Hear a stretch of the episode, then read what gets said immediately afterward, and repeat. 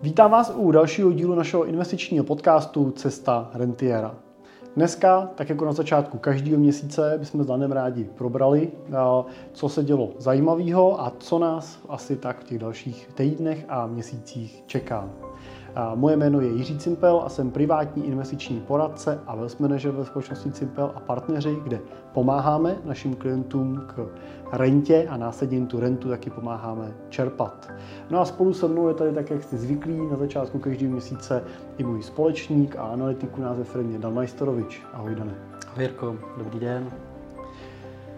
Tak eh, Dane, my jsme měli minulý týden akci pro naše eh, VIP nebo pro top eh, klienty.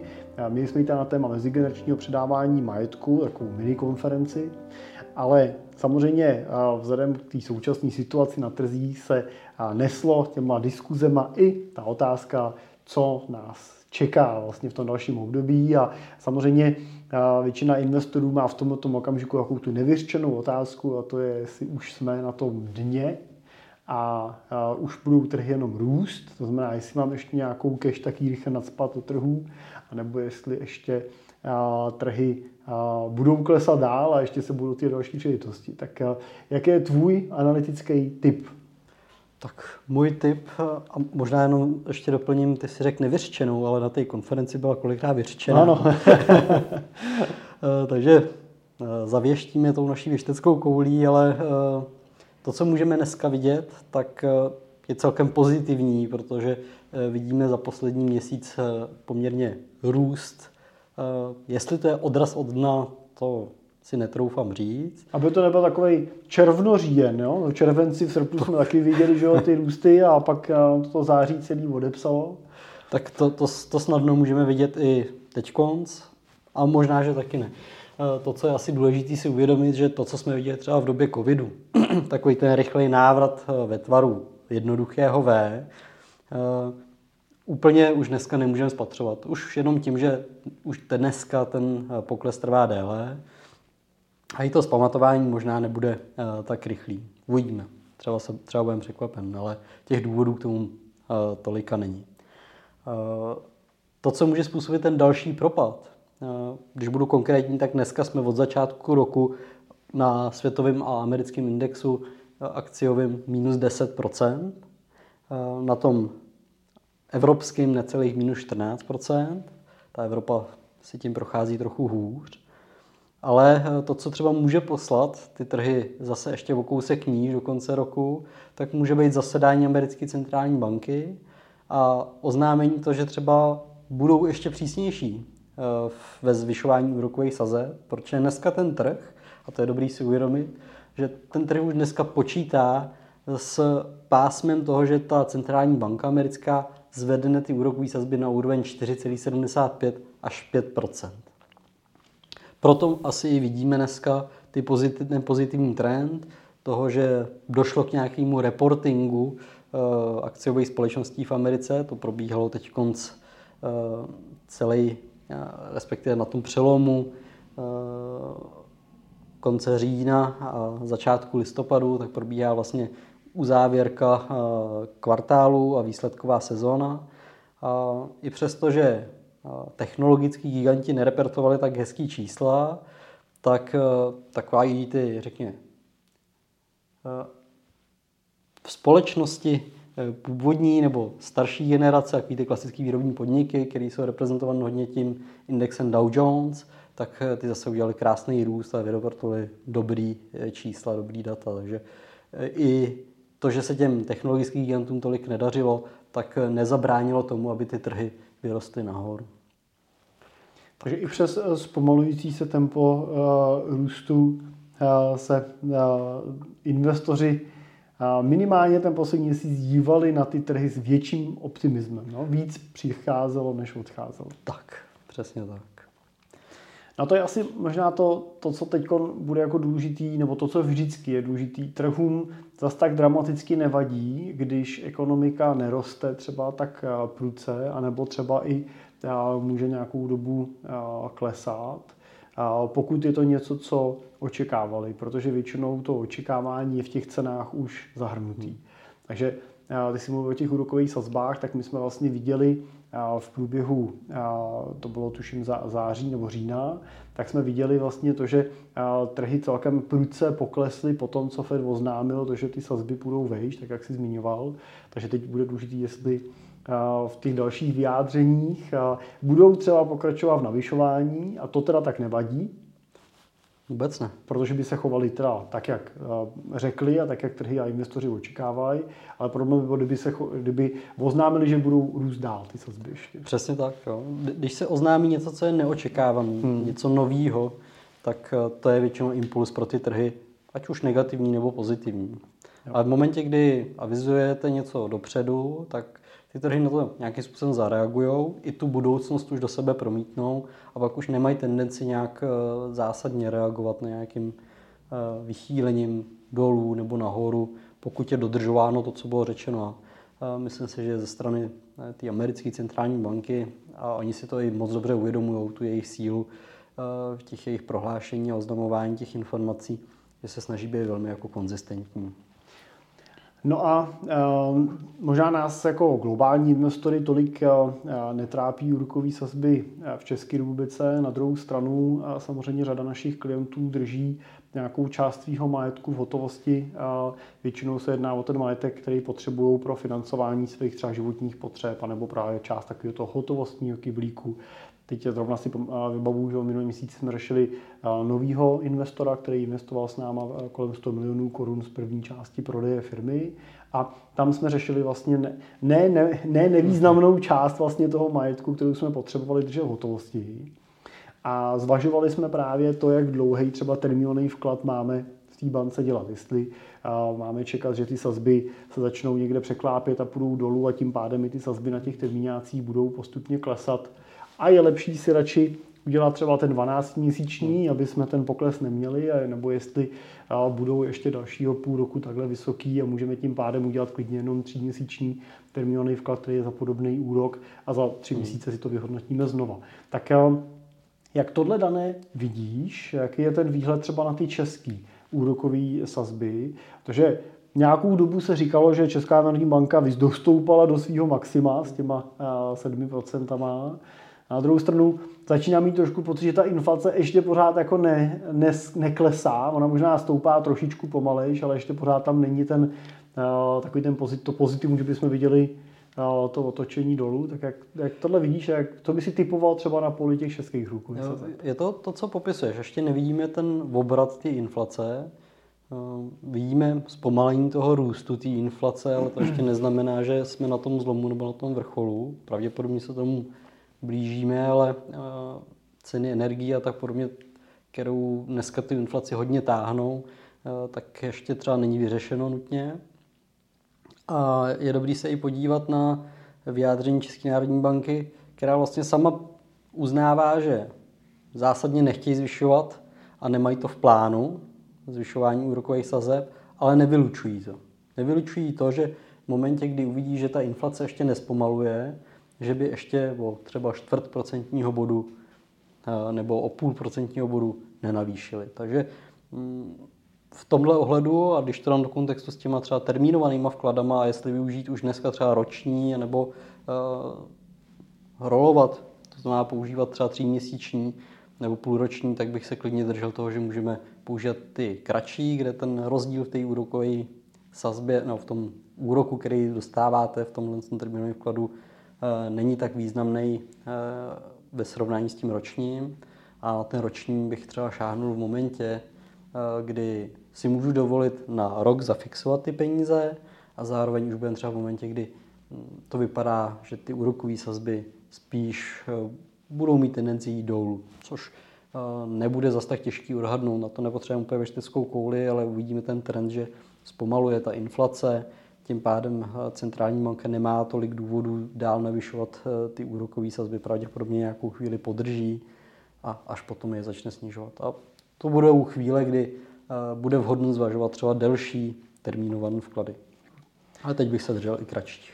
No tady u té české inflace je trošku problém to, že na nás má samozřejmě velký vliv to, co sem dovážíme a ty, co se týče energií, jak samozřejmě tam úplně nedokážeme efektivně ovlivňovat tu cenu té komodity, ale jinak vlastně bych řekl, že se to zpomalování teda centrální bance celkem daří, minimálně třeba na takovém tom poli, který bylo hodně pod tlakem a řekl bych, že bylo hodně jako přehrátý v těch posledních letech, což byla otázka nemovitostí, tak eh, tam vlastně dneska vidíme 80% pokles eh, nově sjednávaných hypoték, hmm. což samozřejmě na tom trhu chybí. Tahle ta nová cash, prostě, že, která tam přicházela, nový peníze. A Tuším, že teď v Praze jsem viděl nějakou statistiku na prodeje nových bytů, kde se odhaduje, že letos bude prodáno jenom 3 tisíce nových bytů versus asi 7,5 tisíce, které byly prodané v roce, v roce loňským. Takže i na tom poli těch prodejů vlastně vidíme významné ochlazení. Já to třeba musím potvrdit, jako dokončíme nějaký nákupy několika bytů a je vidět, že prostě ty finanční toky těm prodávajícím prostě vysychají, že ty hmm. kupující prostě na tom trhu nejsou, nebo je jich skutečně násobně méně, než jich, než jich bylo. A, a to zmenšení té peněžní zásoby, tím, že nevznikají nové úvěry, postupně bude něčím, co určitě na tu inflaci dolehne v tom pozitivním směru, teda to v tom směru směrem dolů. Že prostě ty ceny Určitě.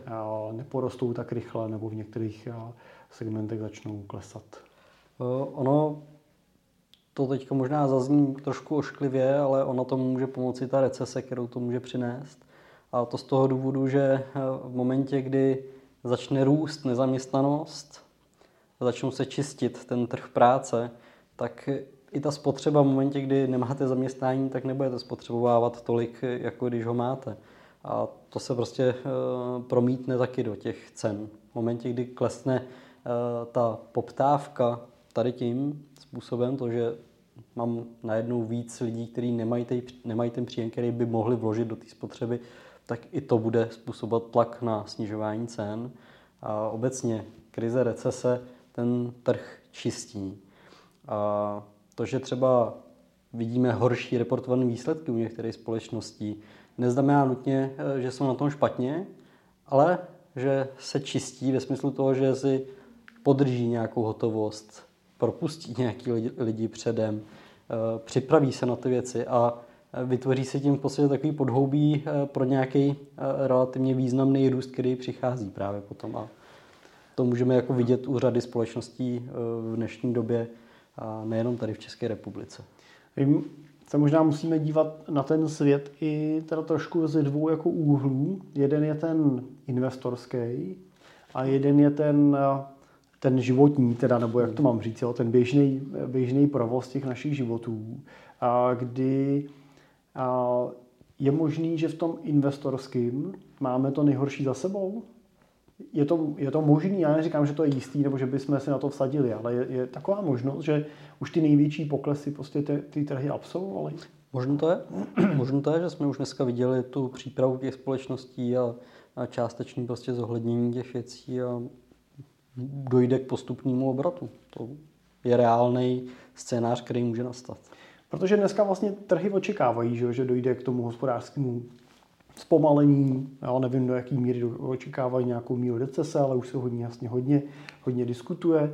A, a e, platí pak takový jakoby pravidlovo statisticky to, že když ty trhy, když ty trhy dosáhnou maxima, tak to není ještě to maximální dno jako toho ekonomického dopadu na nás jako společnost a často ty trhy se začínají otáčet mm.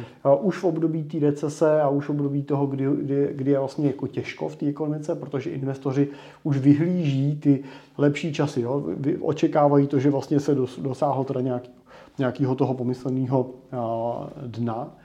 Ale naopak samozřejmě to jsou většinou okamžiky, kdy zase v té ekonomice je těžko. Jo? Kdy se nám může žít těžko, protože hmm. prostě když přichází lidi o práci nebo prostě hrozí to, že o tu práci přijdou, firmy nenavyšují mzdy a tak dále, tak to samozřejmě na každého z nás dopadá, firmy nenabírají, takže, takže když někdo o tu práci přijde, tak těžko hledá jinou. Toto jsou prostě období, který, který jsme dlouho nezažili, prožívali jsme teď období, kdy skutečně vlastně pracovat mohl každý, kdo chtěl pracovat. Mám pocit, že při určitých procentech už pracovali i ty, co nechtěli pracovat. Hmm. A, a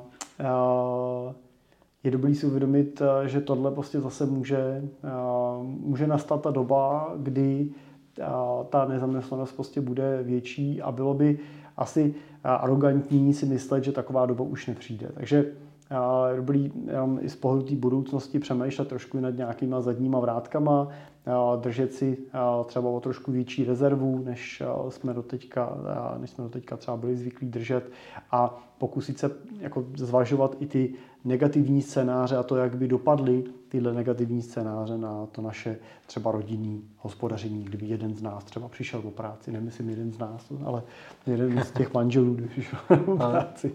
Je, je to relevantní to, co říkáš, vytvořit si nějakou větší rezervu, samozřejmě s nějakým eh, citem taky, protože ta inflace je tady u nás eh, významná a, samozřejmě z té hotovosti nám ubírá. Na druhou stranu to, co si říkal, má hlavu a patu ve smyslu toho, že zkuste si představit, když opravdu jeden z toho členů těch domácností uh, přijde o ten příjem, co to bude znamenat pro ten váš rozpočet a vytvořte si třeba o půl roku větší rezervu tady na ten výpadek. Může se to stát a může to být relevantní u pozic, u kterých si říkáte, že uh, tu vaší pozici to neohrozí, protože uh, ty úspory se pak můžou hledat na těch pozicích, které jsou nákladově vysoko.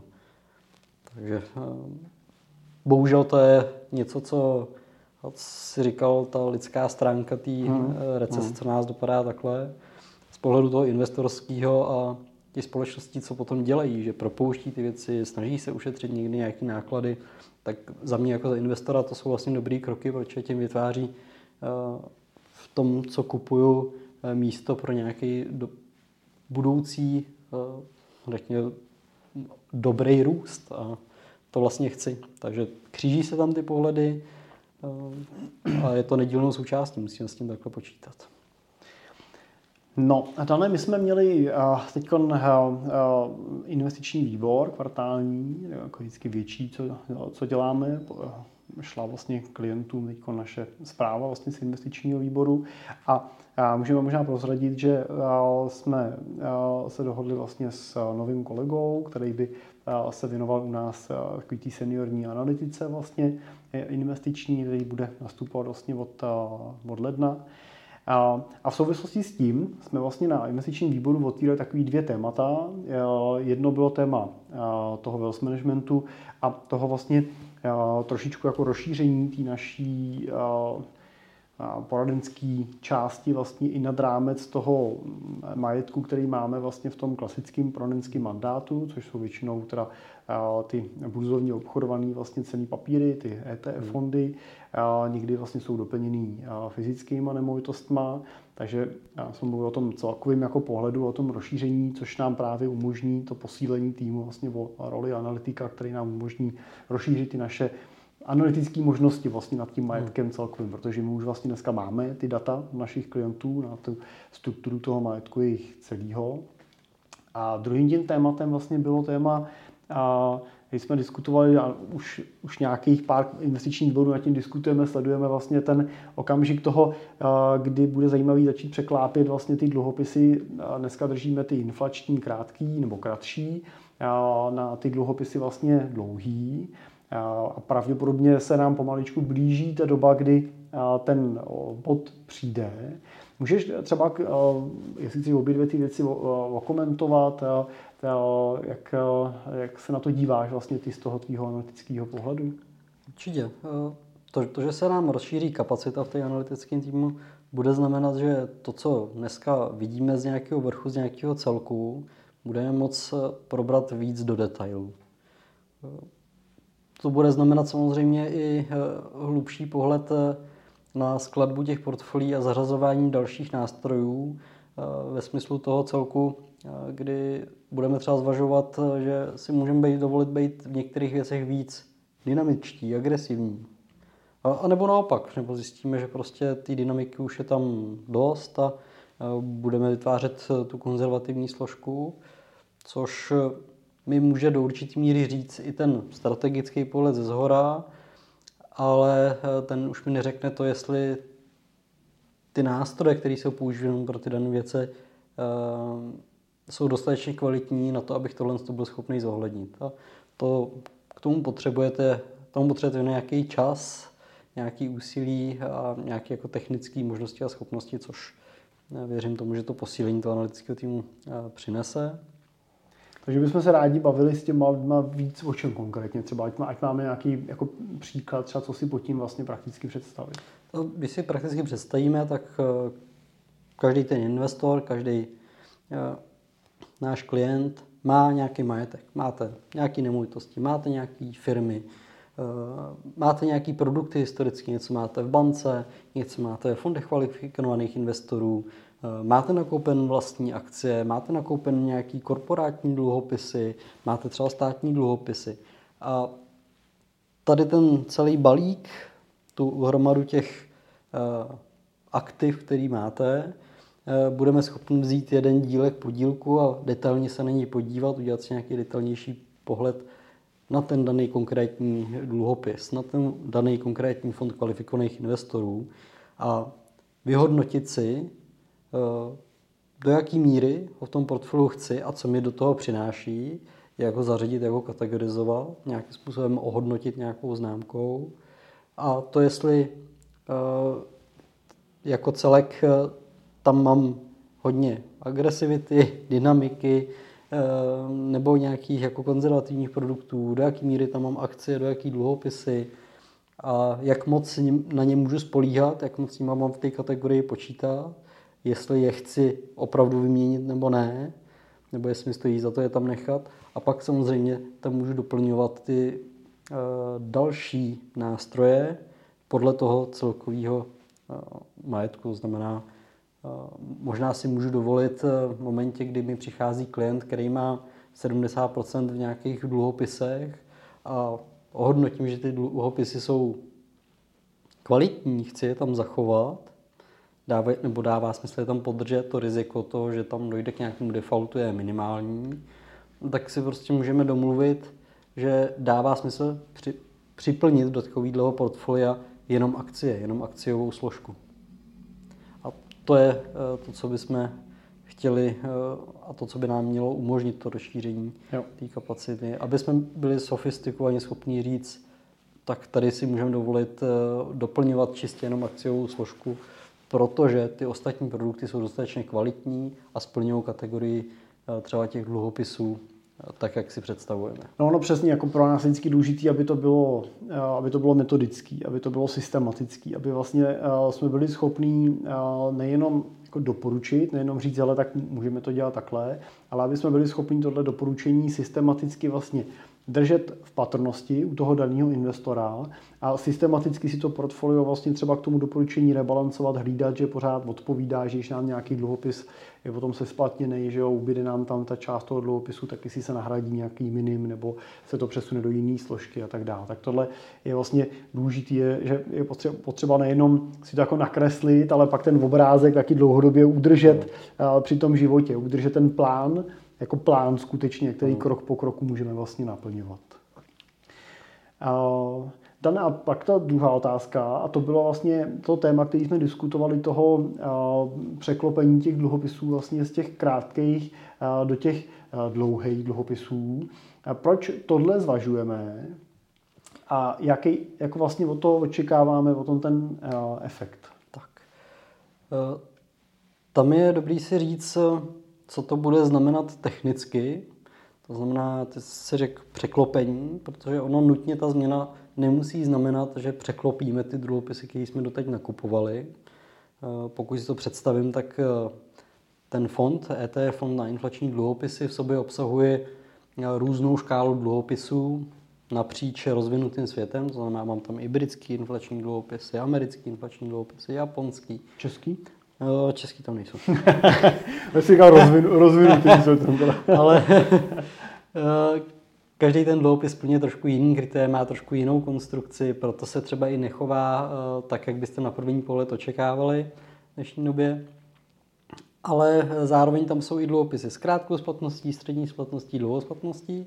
To znamená, nemusí být nutně špatně je tam nechat, protože ta široká diverzifikace obsažená v tomhle tom Eh, konkrétním ETF fondu je eh, za mě dobrá a je dlouhodobě udržitelná. Neznamená to pro mě nutně, tak teď jsme došli do té fáze, že to musíme změnit. Ale nastává situace, kdy se dostáváme s úrokovými sazbama do nějakých úrovní, kdy ty původně nakupované 20-letý uh, americký státní dluhopisy s fixním kuponem začnou být zajímavý. Oni začnou zase plnit tu svoji funkci, uh, kterou ztratili. Díky tomu, že 7 let jsme se tady pohybovali, no možná už dneska 8 let, v dobách nulových úrokových sazeb, i díky nízké inflaci, tak začnou být zajímavý. Stejně jako začaly být zajímavý pro produkty peněžního trhu. Tak eh, spíš to bude otázka toho, kdy je tam zařadíme a spíš z nových peněz, než to, že bychom nutně potřebovali překlápět i ty původní pozice, protože si nemyslím, že jsou špatně zvolen a že by nemohli fungovat eh, na tom principu, jak fungovali dodnes. To znamená, eh, oni do určité míry jsou takovým jako relativně nízkokolísavým eh, nástrojem v tom portfoliu a tady bychom doplnili ty 20 letý dluhopisy, které už eh, nejsou tak nízkokolísaví, ale poměrně zásadně reagují na nějaký výkyvy právě třeba v těch úrokových sazbách, kdy, když začnou klesat, tak oni. Takže je dobrý říct, že nemusíte jít ode zdi ke zdi, že to není prostě potom teď tam mám tohle a teď všechno prodám a mám tam něco jiného, ale že to o postupné realokaci, o postupném přeskupování toho portfolia vlastně do nějaký nový jako struktury, nebo není to změna struktury portfolia, ale je to změna struktury třeba jedné té pozice, kdy když jsou sazby nula, tak je zajímavý mít ty dluhopisy radši kratší, prostě a když, a když jsou sazby 7, tak je zase zajímavý mít dluhopisy dlouhý, protože nám jsou velký výnos a při případném poklesu těch sazeb nám zase budou navyšovat tu svoji cenu. Ano. No a když teda jsme se dostali k úrokovým sazbám, eh, tak my jsme na začátku slibovali, že zkusíme říct pár slov k tomu, co jsou vlastně ty klíčové ukazatele na tom trhu, který by byl vhodný sledovat. Já vím, že úrokové sazby jsou jedním z těchto ukazatelů, tak můžeš zkusit tomu teda eh, říct pár slov, co jsou teda ty klíčové ukazatele, na které bych se jako investor měl dívat a jak to ovlivňuje to moje portfolio? Tak eh, v té současné době a to, co můžeme vidět, a to je i v jakém duchu se nese veškerá ta komunikace od těch našich centrálních bank, ať už od té české, evropské, tak i po tu americkou centrální banku, tak je inflace. A jedním z nástrojů, s kterým ty centrální banky můžou tu inflaci ovlivňovat, tedy i hybatelem eh, těch trhů, jsou úrokové sazby. To znamená, hybatelem je inflace, a úrokové sazby do velké míry. A samozřejmě eh, to ovlivňuje i ten výsledek toho hospodaření těch jednotlivých států. Tady můžeme koukat na nějaký hrubý domácí produkt. To, jak, to znamená, jak se tomu státu daří, co zvládnul vyproduktovat, co vyprodukovaly ty firmy a poskytující produkty a služby a jaký byl ten vývoj. A ono to všechno spolu souvisí. Na uh, centrální banky avizovaly, že vlastně i za cenu toho, že sníží hrubý domácí produkt, sníží eh, ten hospodářský výsledky a teoreticky to může způsobit i eh, recesi, krizi v té dané zemi, v tom daném státě, ale je pro ně větší strašák inflace. To znamená, snahou je snížit inflaci za každou cenu, i přesto, že způsobíme recesi. To znamená, je pro nás recese menší zlo než inflace. To je ta stávající retorika. To krásně můžeme vidět. I Evropská centrální banka, která měla eh, nulové sazby, záporné sazby, tak je dneska na 2%. Což eh, z pohledu zasedání těch centrálních bank bylo asi teď to nej, nejzajímavější, co se událo, že oni navýšili z 1,25% na 2% a jsou připraveni zvyšovat dál. Takže ani ta Evropa už nemá jiného východiska, než zvyšovat eh, tu sazbu. A to je docela zajímavé, protože zrovna o Evropské centrální bance se dlouho tak jako říkalo v těch posledních letech, že sazby navyšovat nemůže, protože prostě by tím položila půlku Evropy a ty, firmy, ty státy si nemůžou dovolit to dražší financování. A ejhle, zase se na ten trh nějakým způsobem normalizuje a vrací k nějakému jako původnímu standardu. Uvidíme, kam až ty sazby dojdou. Mimochodem, jaký teda byly ty sazby řekněme, jako normální, třeba předtím, než v těch posledních 10-12 letech takhle jako vyklesaly do těch minim? Tak ty sazby se pohybovaly někde od těch 4-5% a nebylo to nic nestandardního. Takže bylo celkem běžný, že dluhopisy prostě nesly, i ty státní teda dluhopisy, nebudu brát ty ty firmní, nebo takový ty, my ještě tady často vidíme ty úplně jako podlimitní emise, hmm. neburzovní obchodovaný vlastně dluhopisy, nějaký ty opravdu, to nejsou ani junk bondy, to jsou ještě jako pod tou kategorií těch junk bondů, že jo. Ty, co se vydávají tady v Čechách vlastně jako pro různé firmičky, pak se to investoři kupují a pak o ty peníze úspěšně přicházejí, protože to ty firmy nevracejí. Tak i ty státní dluhopisy, které v těch posledních letech byly vydávané za nula, někdy dokonce se záporným kuponem, tak vlastně bylo celkem běžný, že nesly ty úroky na úrovni 5 až 8% podle dílky toho dluhopisu. Je to, je to tak, no. No a je to něco, čeho se, myslíš, že se toho zase dočkáme? Tak to si myslím, že je skoro nevyhnutelný. Už díky tomu, že ty úrokové sazby jsou tam, kde jsou. A ať už tady v Čechách, kde už dneska máme 7% úrokovou sazbu, teoreticky může být ještě o něco vyšší, tak eh, je celkem přirozené, že se musí emitovat eh, i tyhle ty typy dluhopisů s vyšší úrokovou sazbou, aby to eh, mělo smysl, aby bylo kde ty finance brát, protože pokud byste nabízeli, když si to, představte si to, jste člověk a máte možnost si uložit dneska na spořící účet s 5% zhodnocením a centrální banka nebo stát vám nabídne dluhopis eh, s úrokem 1%. Půjčte nám, my vám dáme 1%, budete, vrátíme vám to za 10 let. Ta motivace toho, abych si koupil takový dluhopis, tam vlastně není. Hmm já to radši budu na spořícím účtu, kde si to můžu vybrat kdykoliv a ještě za to budu mít 5%. Tím pádem, aby eh, ten stát si zajistil nějaký zdroj financování, tak musí vydat ty dluhopisy, které jsou zajímavé pro tu koupi.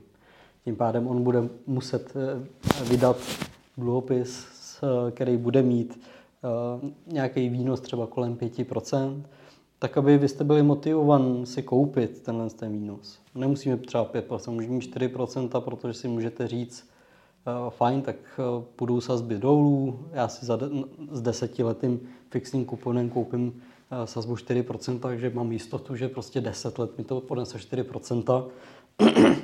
A to už může být zajímavý. Můžeme si říct, že velmi pravděpodobně během deseti let ty sazby zase třeba vyklesají a já tak budu mít produkt, který mi nese 4% i v období, kdy úrokové sazby budou zase třeba kolem 2%. A spořící účty už mi neponesou 5%, ale ponesou mi třeba zase jenom 1,5%. Takže to, co jsme viděli v těch posledních, řekněme, pěti až sedmi letech, tak jsme viděli ten postupný ústup těch strategií, takových těch klasických strategií 50 nebo 60 na 40, kdy bylo 60% akcí a 40% dluhopisů, tak eh, vlastně se dá říct, že pravděpodobně to není, to byl dočasný ústup této strategie, ale že zase zřejmě uvidí eh, znova eh, světlo světa a že zase její časy se pravděpodobně vrátí, protože najednou bude zajímavý, když vedle sebe budeme mít akcie, které nám ponesou třeba těch, to, co akcie dlouhodobě nesou, 7, 8, 9 a vedle toho budeme mít dluhopisy, které dokážou níst výnos 6-7% prostě ročně a díky těm kuponům vlastně taky. Přesně tak. A tady se potom budeme dostávat do zajímavé situace, protože pak teoreticky může nastat přesně jaká ta otázka, no a není lepší teda si koupit jenom ten dluhopis za těch 6%, než mi to nese třeba s menším rizikem skoro to samý, nebo o kousek mým. I dneska se můžeme ptát, není lepší si uložit ty peníze teda na ten spořící účet, když mám s jistotou 5-6%. Je to relativní, eh, relevantní dotaz, je správný. Eh, je potřeba si uvědomit ale i nějakou dílku toho investičního horizontu, na jak dlouho ty peníze tam odkládám. Protože pokud se je odkládám třeba na půl roku, tak spořící účet je jasná volba, nebo ten termínovaný vklad. Ale pokud je odkládám s cílem odložit je na 10-15 let, tak už to eh, tak zajímavý být nemusí, protože to, co i uvidíme, tak eh, je potom návrat těch akciových indexů na zpátek a to se bavíme o růstech, který eh, nejsou standardně v tom průměru 7-8%, ale většinou se dostávají do nějakého dvouciferního růstu. A to je samozřejmě potom argument, proč kupovat ty akcie i v dobách, kdy zatím se ten výnos jeví dlouhodobě stejný, jak dluhopisů, tak těch akcí. Tak Jasně, to, že můžu jo. realizovat prostě nějaký růst na těch akcích. Musíme prostě počítat s tím, že ty akcie aktuálně kupujeme s velkým diskontem, ano. velkou slevou, jo, která bude potom v čase vykompenzovaná, což prostě samozřejmě u těch uh, spořících účtů musíme očekávat spíš to, že časem ty úrokové sazby budou klesat, a, takže i ty úroky a výnosy na nich budou klesat. Takže v horizontu třeba pěti let jo, se prostě uh, akcie jeví uh, pravděpodobně jako mnohem jako zajímavější nástroj pro to zhodnocení. V horizontu 12 měsíců nebo 6 měsíců bude zase ta hotovost jako uh, bezpečnějším přístavem. Dobře, Dané, tak jo, Děkuji ti za ten souhrn minulý měsíce. Doufám, že i vy jste se dozvěděli zajímavé věci nejenom k tomu, co se dělo v těch posledních 30 dnech, ale i k tomu, co nás čeká do toho dalšího období. No a my se budeme s Danem zase těšit na další natáčení příští měsíc a příští investiční výhledy. A pokud nás posloucháte, nezapomeňte odebírat náš podcast. Pokud se na nás díváte na YouTube, nezapomeňte odebírat náš kanál, ať vám nic dalšího neuteče. Tak díky a Dane, zase u dalšího dílu brzo na, na viděnou, naslyšenou a s váma to samé. Děkuji, na viděnou.